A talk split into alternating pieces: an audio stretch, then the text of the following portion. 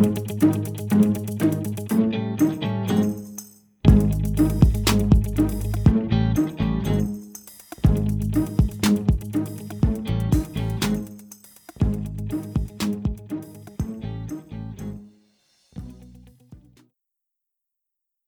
Shady Hoosier Detective Agency. Ghost Busting Mystery, Episode 10. Chapter 10 Randy Ollis's house was on the left behind the brick plant, just past the bluegill pond.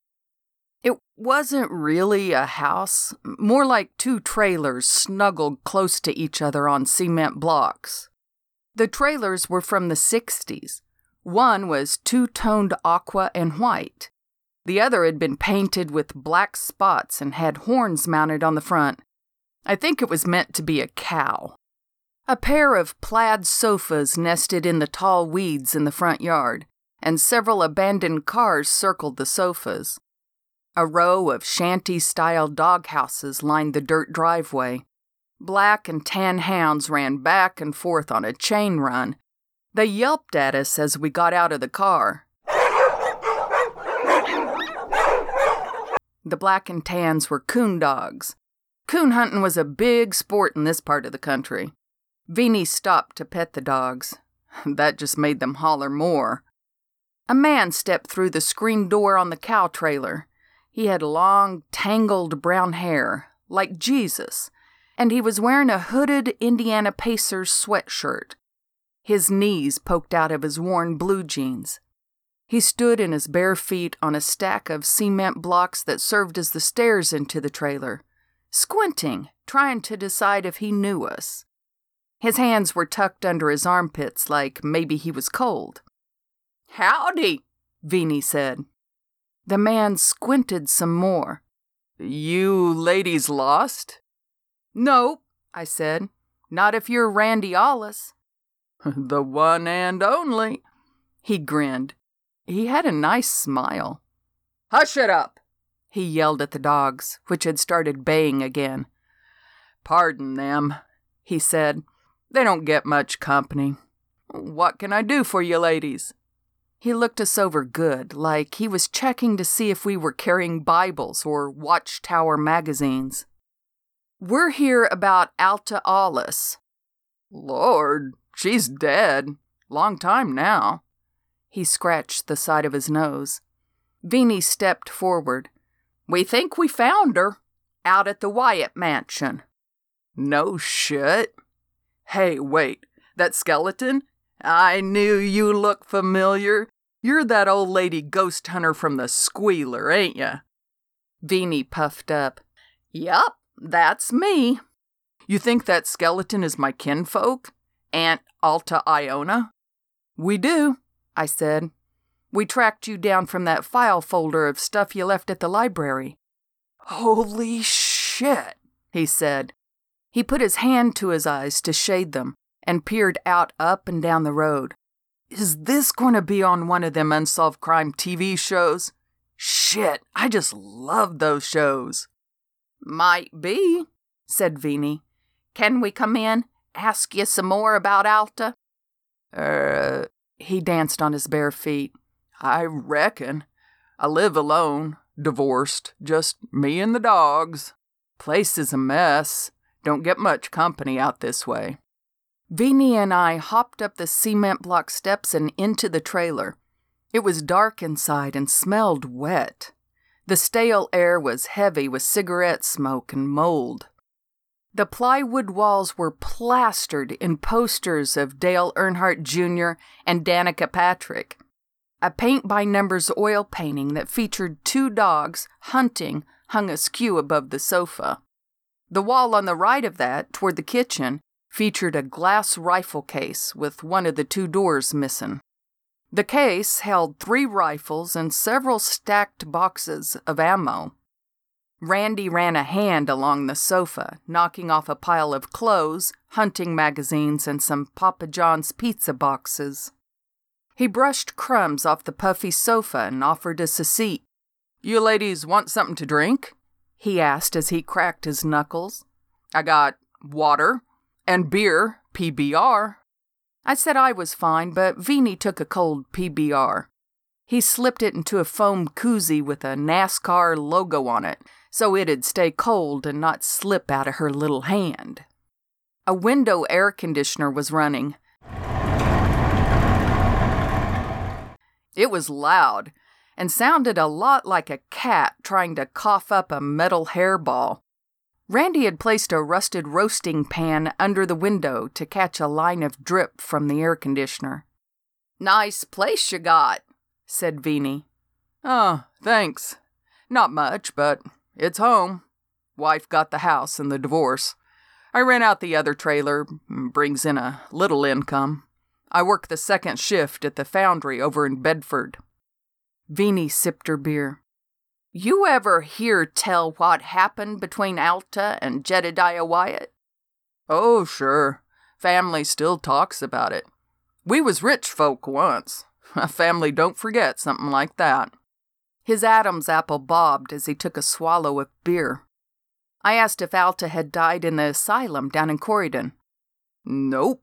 In fact, she never made it there. You know about the baby, right? Tell us, I said.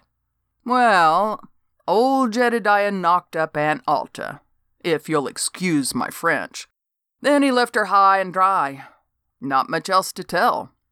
The papers you left at the library included a commitment order sentencing Alta to the state asylum in Corydon. Your great great granddad, her brother, had Alta Iona committed?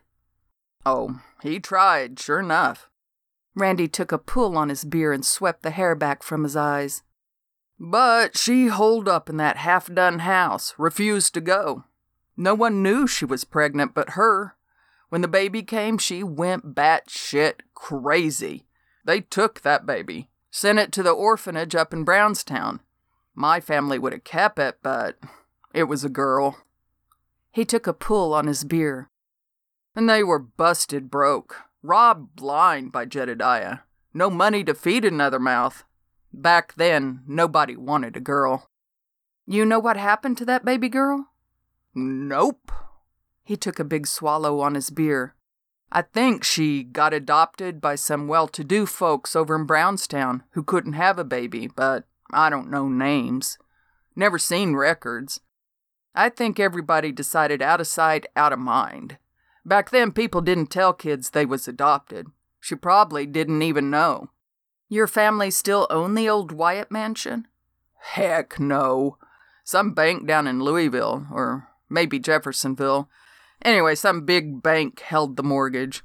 They got the thing lock, stock, and barrel. Guess they couldn't sell it, or else they went under too in the Depression.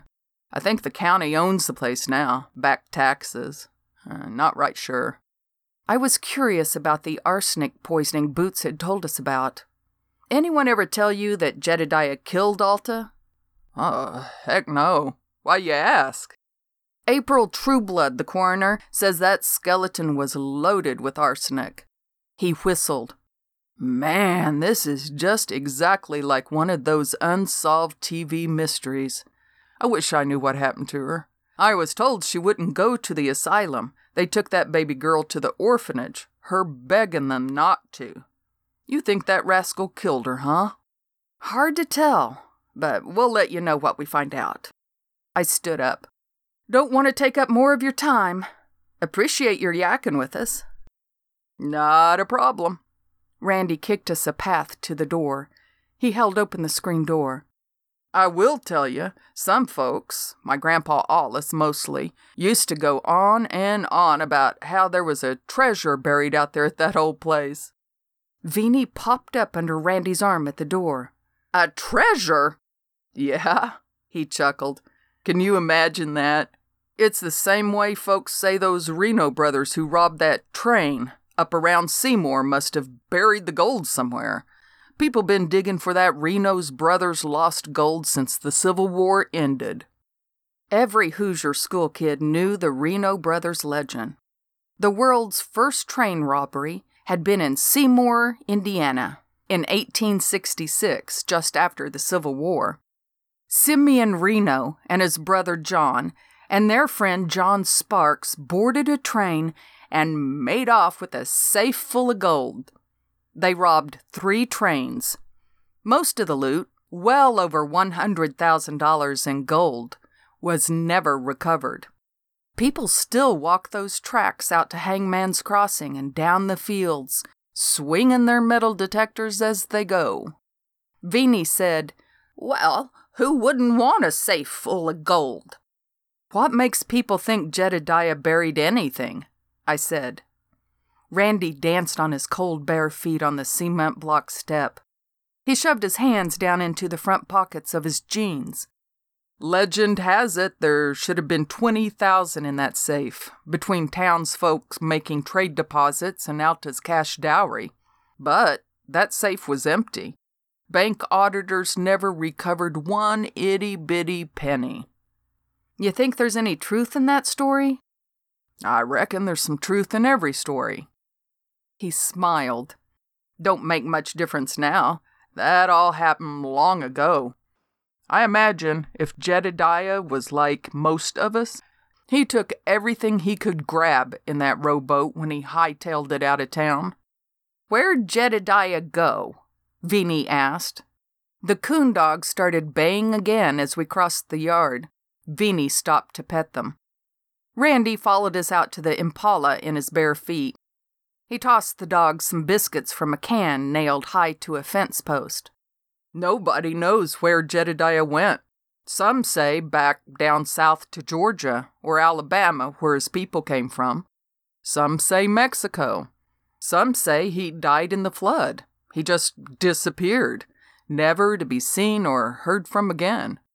Like a ghost, said Vini. I reckon, laughed Randy. He tapped on the top of the car and stepped back as I ignited the engine. Smoke curled out from under the hood. Randy pinched his nose shut and hopped back from the car.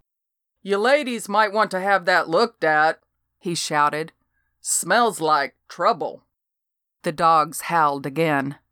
Vini gave Randy the double thumbs up as we zoomed away.